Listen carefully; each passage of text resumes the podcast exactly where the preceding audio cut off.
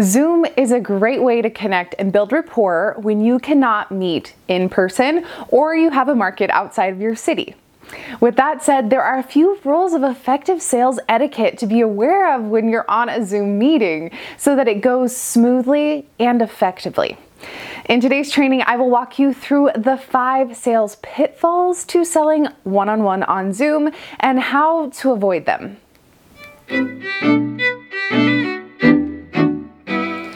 Number one, lack of connection. Now, this is really interesting because the person is sitting right in front of you, but I've experienced while being on the receiving end of a Zoom presentation, the sales representative almost seemed like they forgot that there was a person indeed in front of them. And it's strange because, yeah, we are separated by a screen, but there is a person on the other end and they can see your expressions.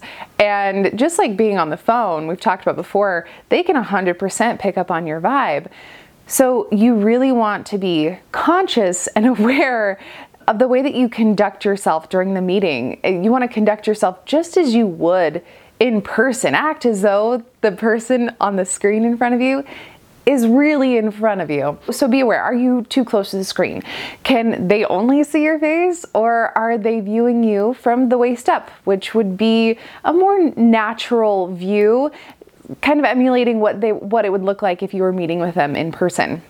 And be sure when you're going through the whole sales process that you're doing all the things that you would be doing in person or on the phone. You're building rapport, looking your prospect in the eye, asking engaging questions, and participating in the Zoom presentation just as you would in person. Because again, for whatever reason, individuals can forget because there's a screen dividing you that there's another person in front of you. And if your prospect does, that's great. But you really want to be conscious of conducting yourself as though you are literally sitting with that person right in front of you. They're viewing you from your waist up. You're making eye contact, you're building rapport, and conducting yourself in a really professional way, just as you would if they were sitting directly in front of you. Number two, be prepared. A pitfall that I'm finding with Zoom presentations is that the sales representative is kind of just throwing pasta against the wall and hoping that it sticks. But instead, we need to remember again that there is a person in front of you and they are viewing you as the educated advisor, as the sales representative, as the professional. But if you don't conduct yourself as one, they won't truly perceive you that way, nor your products that way either. So be prepared and and this goes back to number one making that human connection you can't make it a human connection with your prospect if you're not confident and prepared going into the presentation with a game plan, knowing what your sales presentation process is going to be, which includes the building report, making eye contact, and all of that. So be game plan ready. Additionally, with all of that said, it's important to identify beforehand, before even working to schedule a Zoom call is a Zoom call really necessary?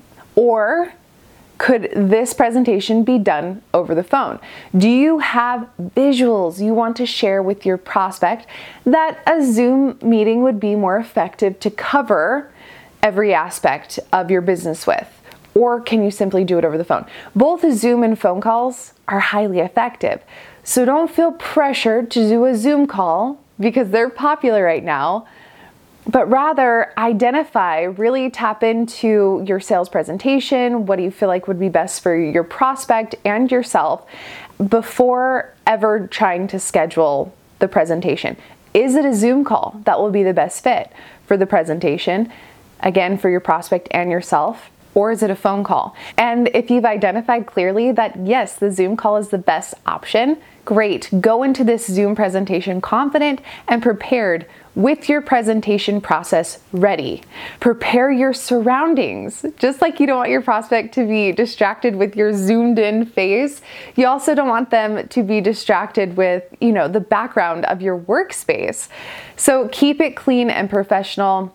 I mean, I'm not saying go Joanna Gaines and have it be this beautiful, elaborate space, but most importantly, the most important aspect that I want to emphasize is that it is a tidy space because that's going to be a direct reflection and representation of you as their dedicated advisor, sales consultant, and professional. So make sure that your workspace that they can see behind you is is nice and tidy as well.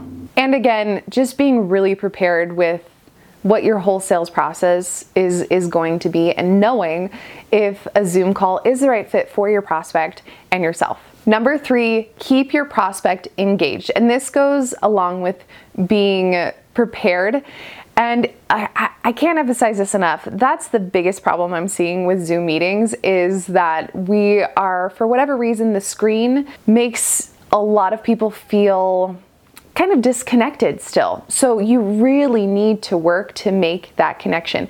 Additionally, even in in person meetings, when you're sitting directly in front of someone, keeping their attention can be challenging and it's amplified when done on Zoom. So, going back to, you know, you want to keep your space as least distracting as possible and you want to be really conscious. Put this in your game plan when you're preparing your sales presentation to engage your prospect, to keep their attention. Schedule in pauses during your presentation to directly engage with your prospect, asking them questions.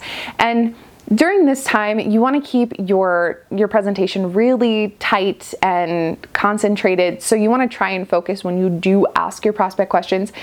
Try and focus them on, on yes or no questions to keep that presentation focused so it doesn't drag on too long.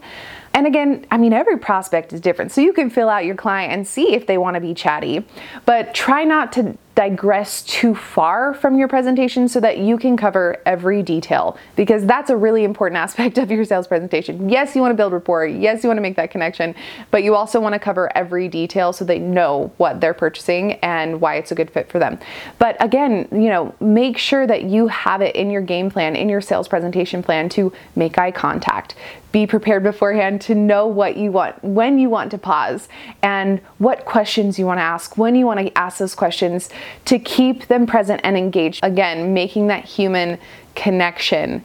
So be as personable as possible, just as you would over the phone. Be engaged, engaging, ask them questions, use intonations in your voice, show them visuals keep them engaged. Make sure that's a part of your sales presentation process because the screen changes the sales dynamic a bit, even though that person is in front of you.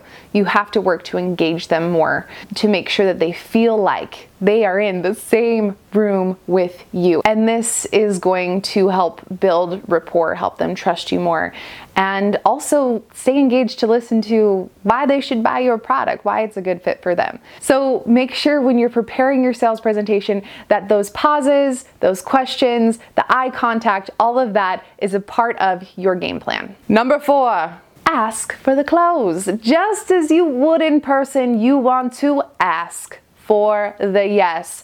Ask if they are ready to take the next step, just as you would in person. And I created a, a, training on this topic. There's two videos on asking for the yes that I will link below that will walk you through the whole closing process. So check that out if you want to increase your sales and don't quite understand what the phrase ask for the yes means because I've covered that in great detail and it's a crucial step in the sales process. Miss Amanda, are you ready to get the sales process started? Make sure you're asking for the close towards the end of your sales presentation. Number five, pitfall number five for Zoom calls is lack of follow up. A lot of phone calls and Zoom calls, that whole Zoom call, phone call game is a follow up game. Now, you can follow up with another Zoom call or a phone call, but think back to number two, right? Analyze the situation. Is a Zoom call really best? Is that really necessary? Or could I follow up with a phone call?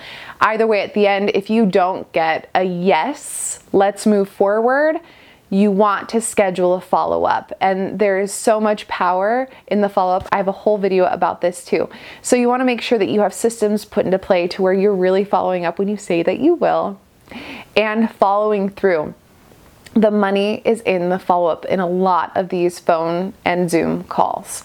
So, if it doesn't happen same day, follow up because you gave a stellar presentation. And a not right now does not mean no, never. In fact, unless they say no, never call me again, that prospect is back in my follow up loop over and over and over again until I get a definitive yes or a definitive no, never call me again.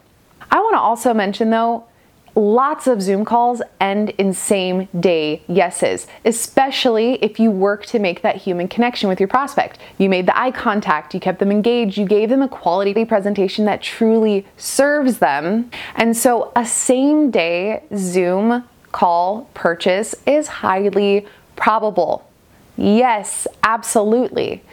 With that said, you also need to be prepared with a, a strong follow up game just in case it doesn't happen because a no, not right now does not mean a no never. And there you have it the top five Zoom pitfalls to avoid and how to avoid them. If you have any additional questions, drop them below or connect with me on Instagram or in our sales community. A link to our empowered female sales community is linked below as well. And I'll leave you with this last thought. You are powerful, you are strong, and you are capable. No dream or goal is too big or too silly, whatever that dream or goal may be, and the time is now.